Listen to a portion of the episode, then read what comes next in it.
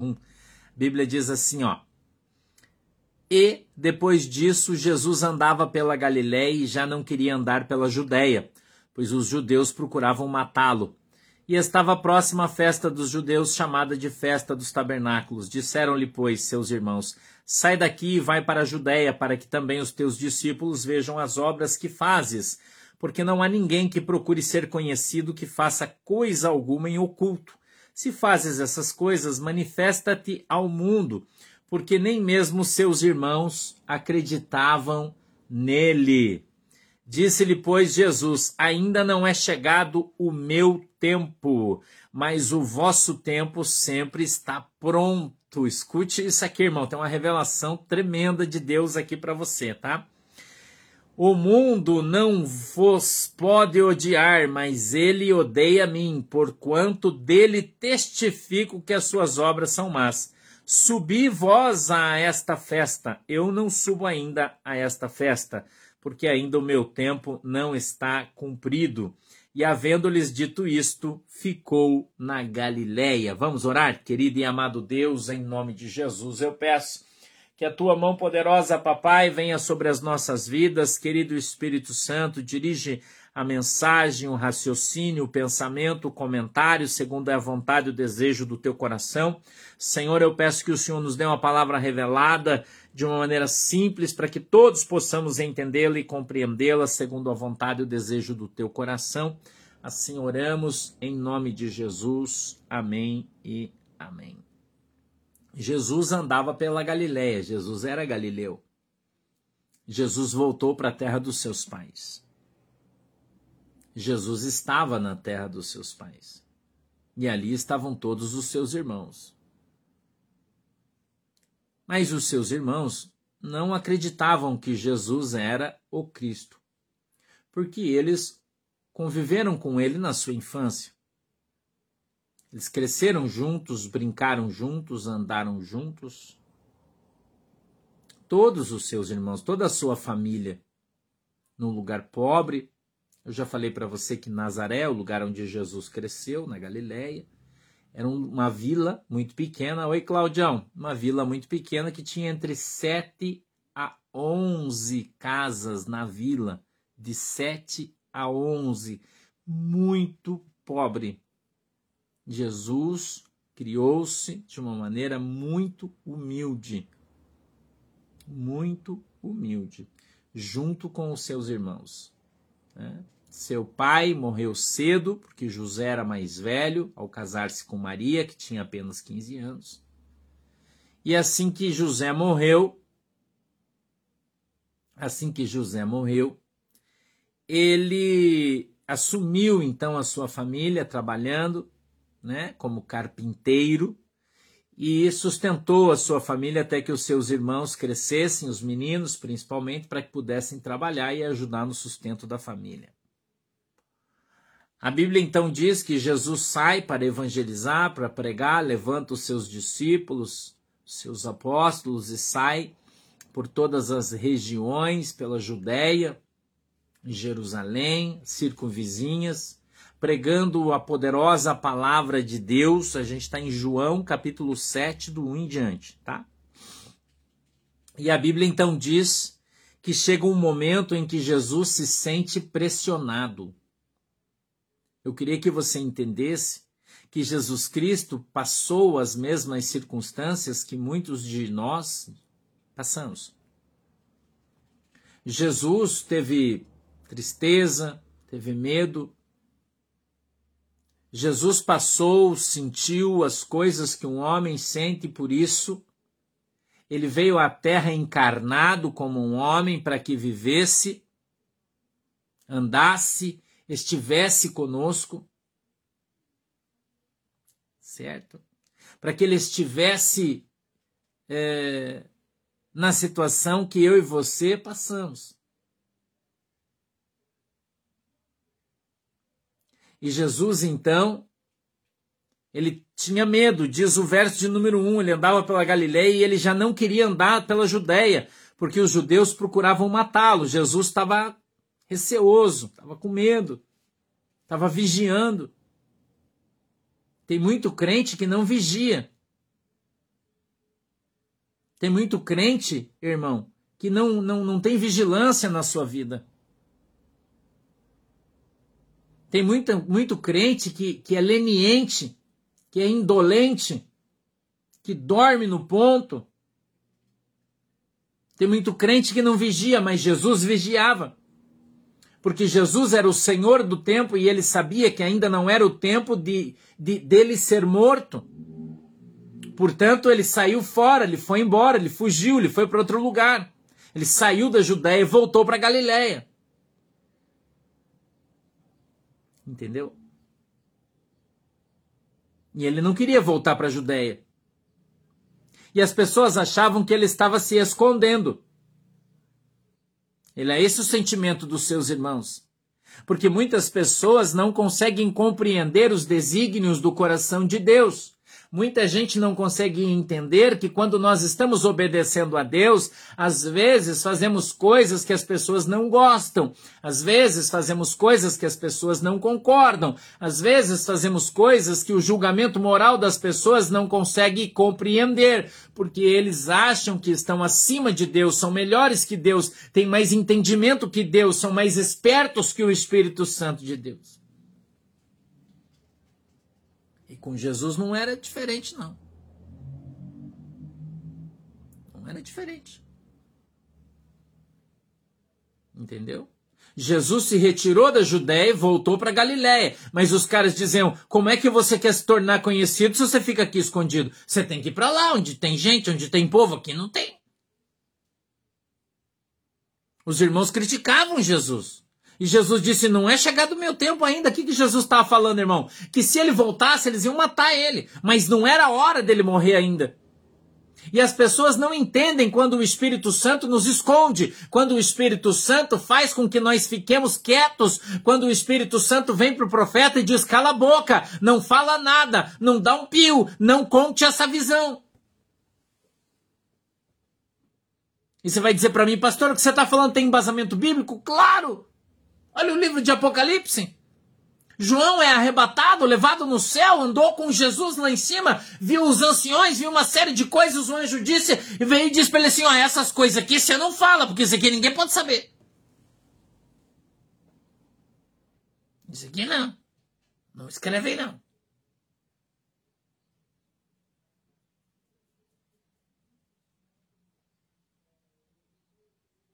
Coisas reveladas é para os homens e seus filhos, as encobertas para Deus e seus anjos. Às vezes Deus mostra para alguém, mas ele fala, ó, eu vou te mostrar, mas você não fala. Que não é tempo do povo saber ainda dessas coisas aí. As pessoas não entendem.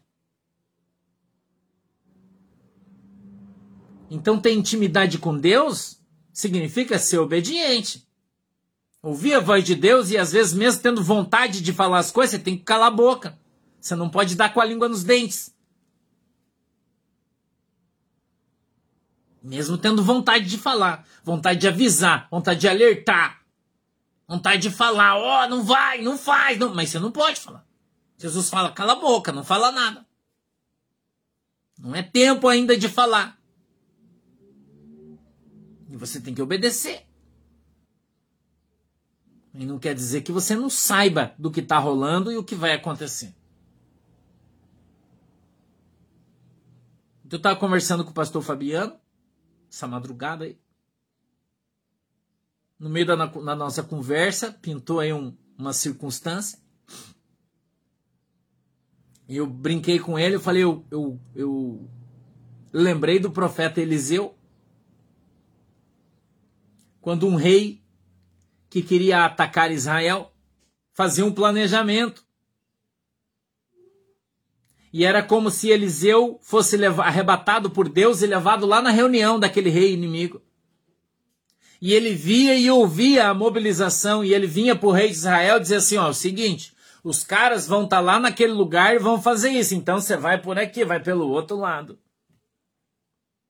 E o rei, que era contrário, ele ficava enlouquecido e falava: Mas como é que os caras sabem? Nós estamos fazendo uma reunião secreta aqui.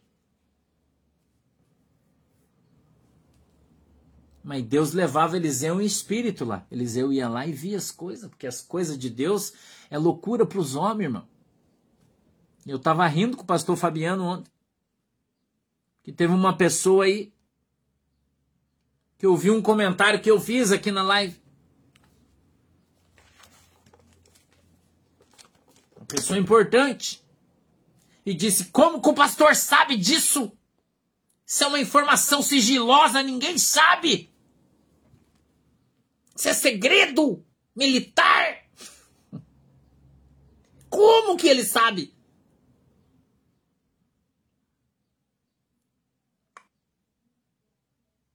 Recebi uma mensagem ontem sobre isso, hein? Entendeu? O manto.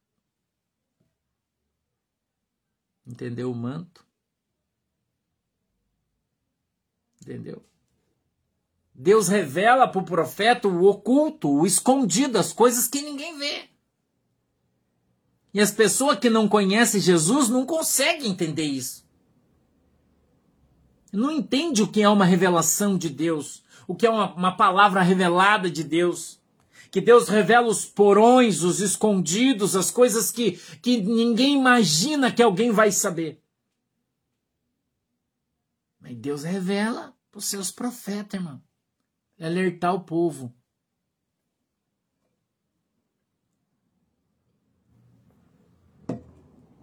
É um mistério. Mas o tempo não chegou de falar ainda. Ainda não é tempo. Tem que esperar. E ser, ser íntimo de Deus, eu não vou falar ser profeta, porque eu, eu não me considero um profeta, eu não me considero um profeta e acho que não sou. Eu acho que o que vem sobre a minha vida é o espírito para a profecia, isso que eu creio. É o que eu acredito. E essa intimidade com Deus gera essas coisas. Né? Eu já disse para você que eu sou normal, como você, igualzinho, né? Não tem diferença nenhuma, como feijão igual você, como arroz igual você. Gosto de frango frito, vou no cinema, como pipoca, tomo Coca-Cola, sou igual você. Entendeu? Sou igual você, igualzinho. Fico brabo, fico estressado, fico nervoso, fico com raiva, fico triste, choro, sou igual você. Eu não sou melhor que você. Nenhum aspecto, acredito. Nenhum. Talvez o que eu possa ter um pouco mais é um pouco mais de proximidade com Deus, de intimidade com Deus, porque Deus me chamou para fazer isso. Não é porque eu mereço. Não, não mereço. Você não merece, ninguém merece. Não sou corintiano, né? Graças a Deus, né, irmão Charrua? Graças a Deus. Deus me libertou, né? Deus liberar, quebrou meu galho. Mas as pessoas muitas vezes não conseguem entender isso, discernir. Mas nós que somos espirituais, nós que somos espirituais. Nós sabemos que as coisas que o Espírito Santo nos mostra, que as coisas que o Espírito Santo nos revela, a gente não pode falar, irmão, e não pode falar para qualquer pessoa que os caras vão dizer que a gente é louco. As pessoas falam isso. E quanta gente dá risada das coisas que a gente fala até elas acontecerem. Quando elas começam a acontecer, o povo já fica esperto. Entendeu? O povo já fica esperto. Né, Rosana? Entendeu? Então, eu olho para Jesus Cristo conversando com seus irmãos e se você olhar esse texto, a partir do verso 6 até o 8 está em vermelho, porque é Jesus que está falando. E eu vejo Jesus dizendo que ele controla o tempo. Eu vejo Jesus dizendo que ele é o Senhor do tempo. E que ele está nos dando autoridade sobre o tempo das coisas, porque nós temos a condição de decidir sobre coisas que ninguém sabe. Entendeu? Ou você acha que Deus não mostra para mim coisas sobre a minha vida, sobre a vida das pessoas que estão ao meu redor, o que vai acontecer. Você acha que ele não mostra? Ele me mostra. Mas eu fico pianinho, mano, não pio, fico quietinho. Bem quietinho. Você ter notícias antecipadamente é bom, mas também é ruim. São, são sentimentos antagônicos que coexistem alegria e tristeza. Entendeu? Não é muito agradável às vezes. Porque dependendo da notícia é bom, dependendo da notícia é ruim. Então eu vejo Jesus dizendo: ainda não é chegado o meu tempo, por isso eu não faço. Então eu aprendo isso com Cristo e quando eu passo a ter livre-arbítrio sobre as minhas ações, eu vejo que aquilo que vai acontecer sobre a minha vida está sobre a minha responsabilidade quando eu tomo decisões e eu quero que você aprenda isso. Eu quero que você entenda isso. Nós temos autoridade, nos foi dada por Cristo através da Sua palavra, de tomarmos decisões sobre a nossa vida que influenciam a nossa família, as pessoas ao nosso redor, a nossa igreja, todo mundo é influenciado pelas nossas decisões quando nós somos os chefes de família, e isso pode ser uma benção ou uma maldição, e nós precisamos aprender a não trazer decisões erradas para a nossa vida, para não acelerar um tempo, não é? Ou até mesmo atrasá-lo em função, em função de decisões que nós tomamos que não são boas.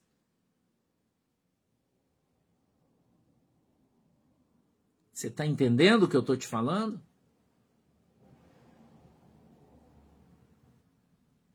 Então você é o senhor do seu tempo. Deus está te dando autoridade sobre o tempo.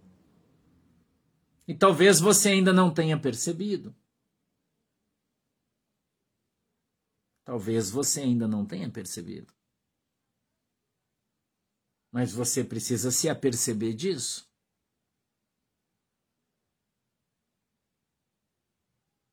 Você precisa tomar, tomar peito desse negócio aí na sua vida. Às vezes você deixa de tomar decisões que precisam ser tomadas, atrasa as coisas. Às vezes você toma decisões que você não deveria estar tomando e vai adiantar as coisas. Então você é o Senhor do tempo na sua vida. Deus te deu esta autoridade sobre a sua vida para exercer o seu livre-arbítrio e fazer as coisas acontecerem da maneira que você quiser. Entendeu? Da maneira que você quiser. Agora, se você quer ficar empurrando as coisas com a barriga, irmão, é um problema seu. Agora não pode reclamar dizendo que é culpa de Deus. Ou pode? Jesus não subiu à festa porque ele disse: Não é chegada a minha hora, eu não vou lá ainda. Eu vou depois.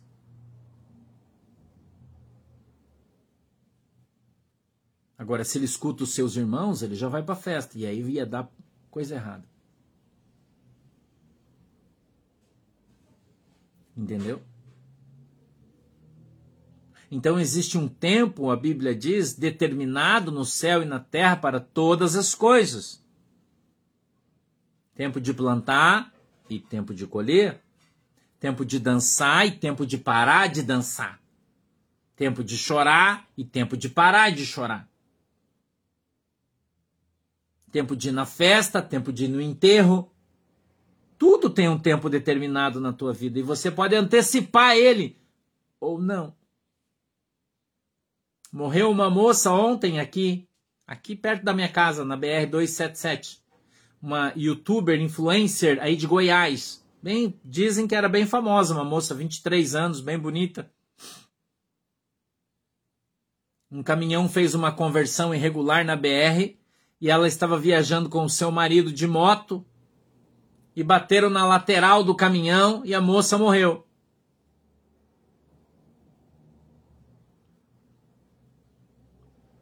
Mas eu garanto que quando ela resolveu viajar de moto, alguém deve ter dito: tem certeza que você vai de moto? Moto é tão perigosa.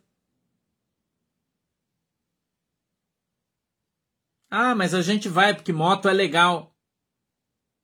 Quem tomou a decisão quem tem o livre-arbítrio?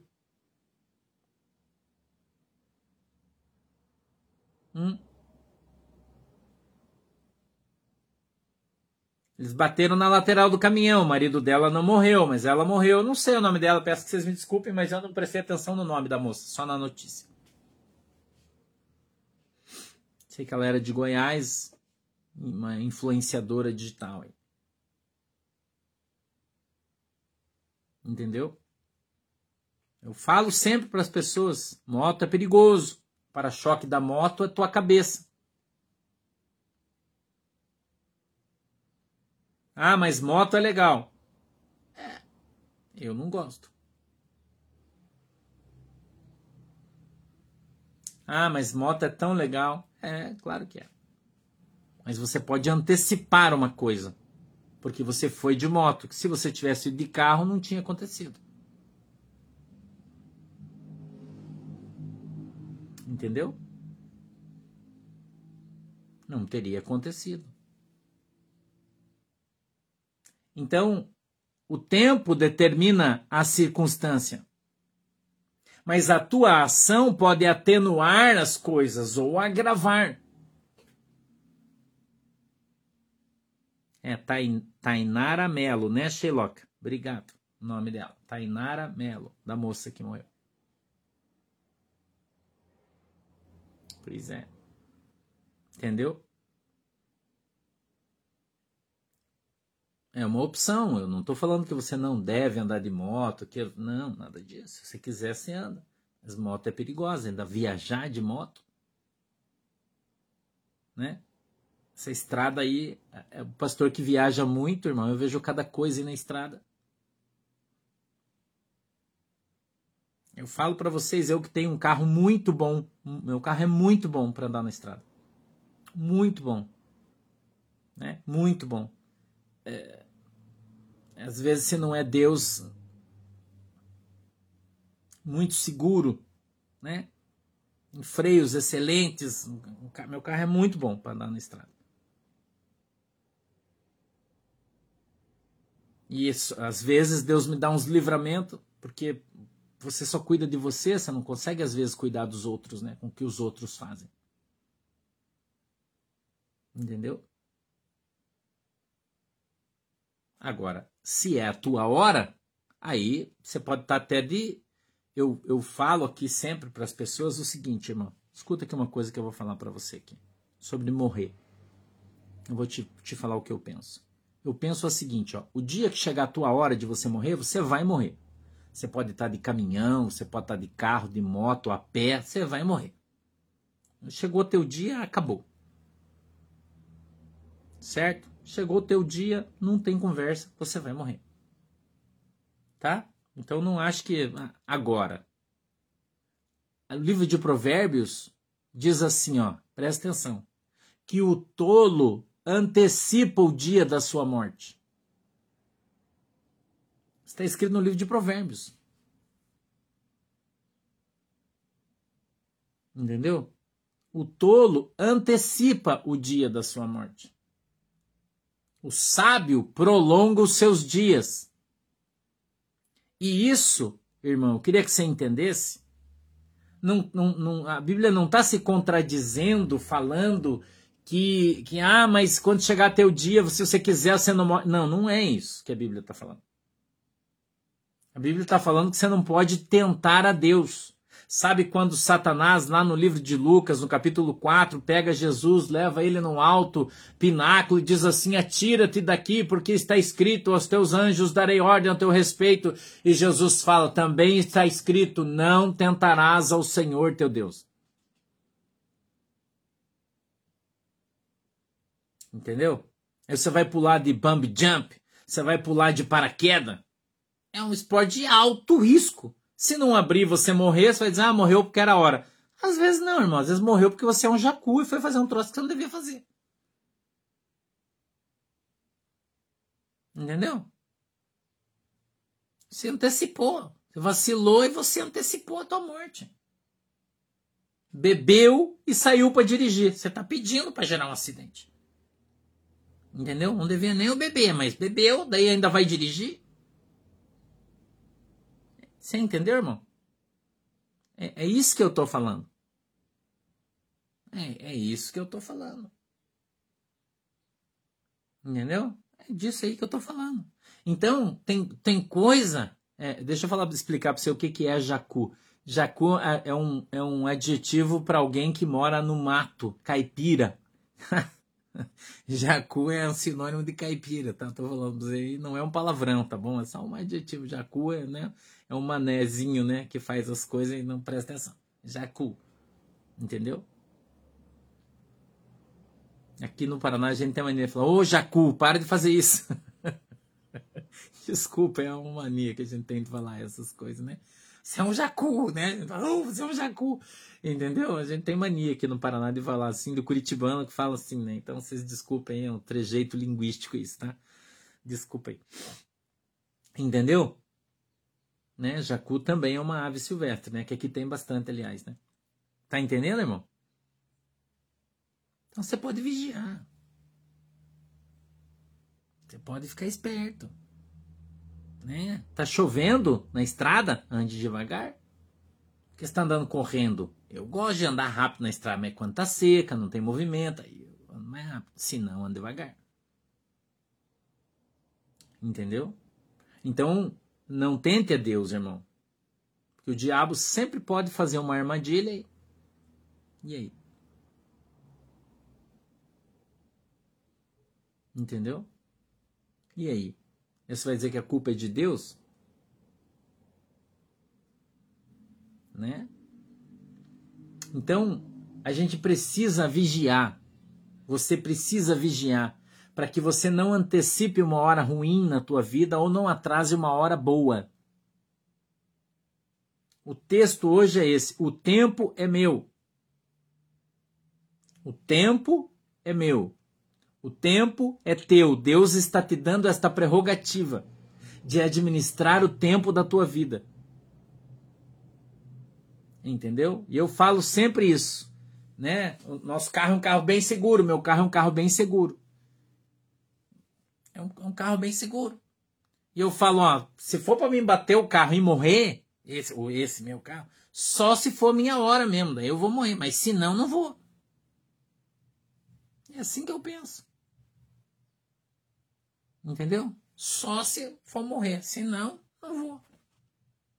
O carro, né? Deus ajuda, o carro vai proteger a gente, que é grande, forte, tem uma série de itens de segurança. É isso que eu tô falando. Entendeu, irmão? É isso que eu tô falando.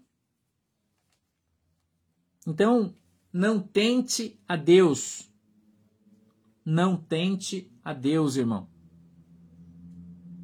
Você é dono do tempo. Faça o tempo valer a pena na tua vida. Entendeu? Faça o tempo valer a pena na tua vida. Para de jogar o tempo precioso que você tem na lata do lixo. Se preocupando com coisas que não têm importância. Não se preocupe com as coisas que não têm importância, irmão. Viva o dia de hoje intensamente, seja feliz.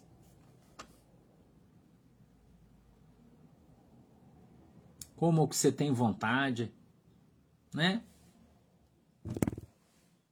Beba o que você gosta. Passeie com quem você gosta, curta a tua família.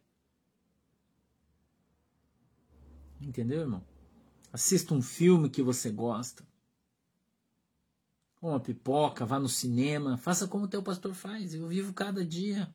É um dia, irmão. Cada dia, um dia. Amanhã, sábado, quando eu acordar e se eu acordar, vou ver como vai ser o meu dia. Eu vou fazer dele o melhor possível, se eu chegar amanhã. Se eu não chegar, irmão, glória a Deus. Glória a Deus. Se eu não chegar, glória a Deus. Então vamos aprender a viver um dia de cada vez. Vamos aprender a caminhar a caminhada adequadamente. Todos nós, eu e você. Tá legal? O texto a gente está em, em João 7,1, irmão. Então abrangemos aí Eclesiastes 3 sobre o tempo, né? Porque a gente está falando sobre o tempo é meu, né? O tempo de Deus. Tá bom? Eu queria que você então prestasse um pouco mais de atenção na tua vida, nas tuas decisões, nas tuas ações e reações, como você age e como você reage às coisas. Você seja um pouco mais centrado, focado. Entendeu? Viva mais devagar. Viva mais devagar, irmão. Se anda muito rápido, você está correndo o risco de tropeçar e cair. Pô, Thaís, obrigado, hein? Tá tomando um cafezinho e comendo um strudel de maçã. Obrigado, viu? Valeu. Entendeu? Viva mais devagar, irmão. Presta mais atenção nas coisas que estão ao alcance dos teus olhos e das tuas mãos. E para de ficar prestando atenção nas coisas que você não consegue ver e nem pegar.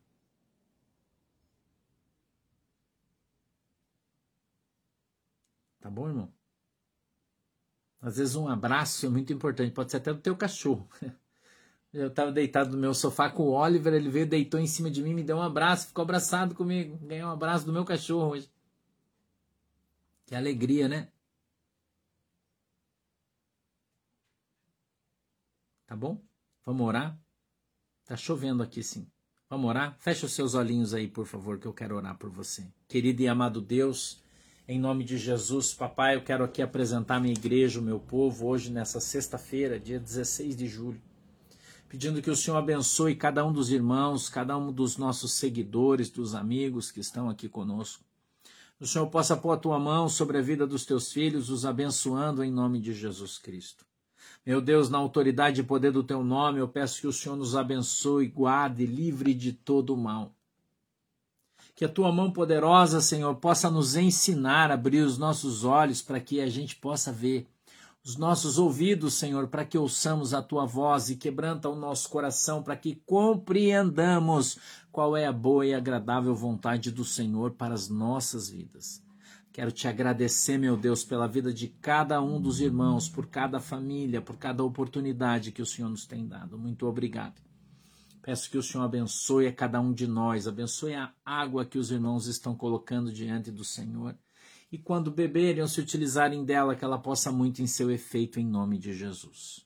Eu peço, meu Deus, na autoridade e poder do teu santo nome, que o Senhor nos abençoe. Em nome do Pai, do Filho e do Espírito Santo. Amém e amém. Deus abençoe vocês, um excelente final de semana para todos. E a gente se vê no domingo às 20 horas, se Jesus não voltar, né? A gente está aqui, se ele voltar aí a gente se vê no céu. Tá bom? Beijo para vocês. Deus abençoe todo mundo. Tchau. Tchau, galera. Deus abençoe. Tchau, galera. Deus abençoe.